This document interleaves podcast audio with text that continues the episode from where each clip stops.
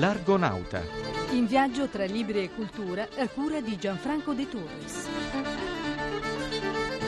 In questa puntata, i 15 anni di una rivista che ha portato la storia accademica alla disponibilità del grande pubblico, quando, per convenienza economica, si dimenticano i crimini della Repubblica Popolare Cinese. Riscopriamo un libro che ricorda il vero volto del buon uomo Stalin. Tra i padri della patria, almeno di uno si può parlare male. Cari amici, la denuncia del cosiddetto uso politico della storia è in sostanza un luogo comune ad uso e consumo di chi lo pronuncia. Infatti, sono gli avversari politico-ideologici che vengono accusati di ciò e mai e poi mai la fazione cui appartiene il denunciante. Il primo a tentare di uscire da questa trappola dialettica fu Renzo De Felice, che non ebbe vita facile nonostante la sua statura. Dopo la sua morte e la chiusura della rivista che dirigeva ad opera del Mulino, un suo allievo, Francesco Perfetti, fondò Nuova Storia Contemporanea, ora edito da Le Lettere di Firenze, che ha raggiunto i 15 anni di vita. Una rivista che ha portato la storia accademica al di fuori dell'accademia con grande coraggio e anticonformismo, senza aver paura di alcun tabù stratificatosi in Italia in quasi 70 anni.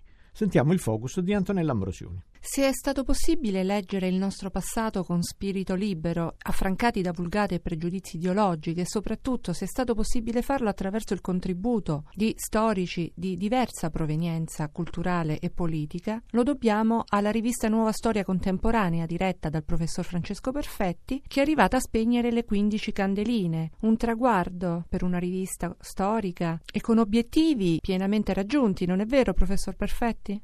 15 anni sono un traguardo invidiabile per una rivista storica che per di più è nata dalla iniziativa individuale di un gruppo di studiosi che si riconoscevano nella linea metodologica e ideale tracciata da Renzo De Felice. La sfida che abbiamo direi vinto è stata soprattutto quella di far sì che non fosse limitata al puro mondo accademico. Ecco la scelta di andare nelle edicole principali, di trovare canali di diffusione che permettessero di trovare un punto di riferimento a quel grande mondo di persone comunque interessate alla storia è stata la carta vincente. Una rivista corsara che non ha arretrato neanche di fronte ad argomenti urticanti. La rivista si è caratterizzata per una sorta di spregiudicatezza, non ha avuto paura di tabù, si è interessata di temi scottanti portando alla luce anche fatti e determinando polemiche accanite, il caso Silone, la storia della lettera di Moravia Mussolini. E se ne potrebbero citare molti altri di scoop. Senta, a scadenze regolari, Nuova Storia Contemporanea è stata spesso accusata di revisionismo. Chiarisca questa polemica per quanto riguarda il passato, ma anche per i prossimi 15 anni. È una etichetta quella del revisionismo che a me personalmente, come pure a, a De Felice, non piace. È una parola che è stata caricata di significati negativi, di sottofondi politici, cosa che nuova storia contemporanea si guarda bene dall'avere. Fra i collaboratori e i membri del comitato scientifico ve ne sono di tutte le tendenze politiche, di tutti gli orientamenti metodologici.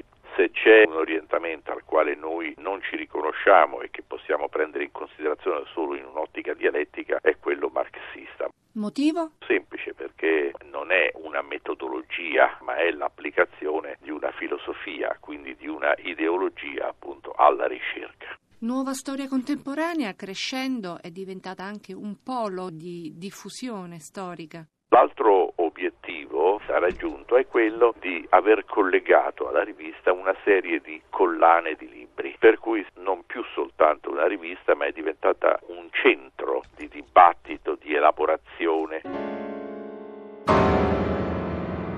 L'ipocrisia sembra essere una caratteristica fondante della politica internazionale nei paesi democratici, quando si tratta di scegliere fra interessi commerciali e diritti civili. Il caso della Cina insegna, come ci spiega Riccardo Paradisi.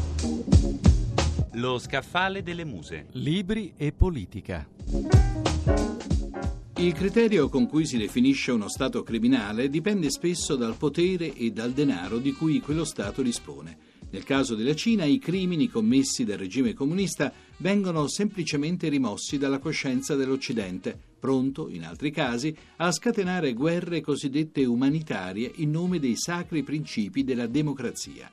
Per questo la Laogai Research Foundation ci ricorda in I Laogai cinesi, Fede e Cultura Edizioni, che nei campi di concentramento voluti da Pechino sono costrette al lavoro forzato milioni di persone a vantaggio economico del regime comunista luoghi dove spariscono, vengono torturati fisicamente e psicologicamente migliaia di sacerdoti e vescovi cattolici, monaci tibetani, religiosi di ogni confessione, oppositori politici, uomini, donne e bambini, colpevoli solo di essere parenti di qualche dissidente. Altra caratteristica dei perfetti democratici è quella della smemoratezza selettiva. Certe cose è meglio dimenticarle, mentre altre è obbligo ricordarle almeno una volta al giorno. Il caso di questo libro ritrovato da Mario Bernardi Guardi è esemplare. Ogni tanto, così per fare un ripasso, ricordiamoci che c'è stata una cosa che si chiamava comunismo, un'altra che si chiamava Unione Sovietica e un uomo che si chiamava Stalin figlia unica di Stalin, era Svietlana Liliujeva, ritratta in collo al dittatore rosso sangue in versione affettuoso papà. Come marito, tanto affettuoso non doveva essere lo Stato, visto che aveva indotto la moglie Nadeja al suicidio. Lo racconterà proprio Svietlana in un libro, soltanto un anno, pubblicato da Mondadori nel 1969. Due anni prima la figlia di Stalin era fuggita dall'URSS alla volta dell'Occidente, approdando negli Stati Uniti, dove si ribattezza Lana Peters, adottando il cognome del secondo marito e dove, in una casa di riposo del Wisconsin, muore il 29 novembre 2011. Un personaggio, Svietlana, con tutto il sovraccarico di una vita piena di peripezie e non priva di zone d'ombra. In ogni caso, la sua testimonianza vale a futura memoria degli smemorati. Al centro un papà mostro che, crudele e sospettoso, schiaccia tutti quelli che gli danno fastidio, dalla moglie agli avversari politici. Un mostro morale, spirituale, che agisce sempre indirettamente, scrive Svietlana, mandando a morte milioni di persone attraverso solerti organizzatori di massacri come Beria. E gli altri? Cortigiani untuosi, servi ipocriti, zelanti arrampicatori, disposti a tutto per fame di agi e di potere Così sfilano per il nostro ripasso storico le immagini tutt'altro che sacre di Molotov e Kaganovich, Malenkov, Khrushchev, Voroshilov e Mikoyan. Quella sì era una casta. Dei tanti padri della patria osannati sugli altari del 150 dell'unità del Regno d'Italia, almeno uno è passato sottotono. Il professor Marco Cimmino ce ne spiega ironicamente il perché.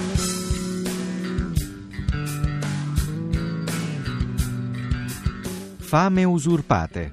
Ritrattini politicamente scorretti. Giuseppe Mazzini, il perdente supremo.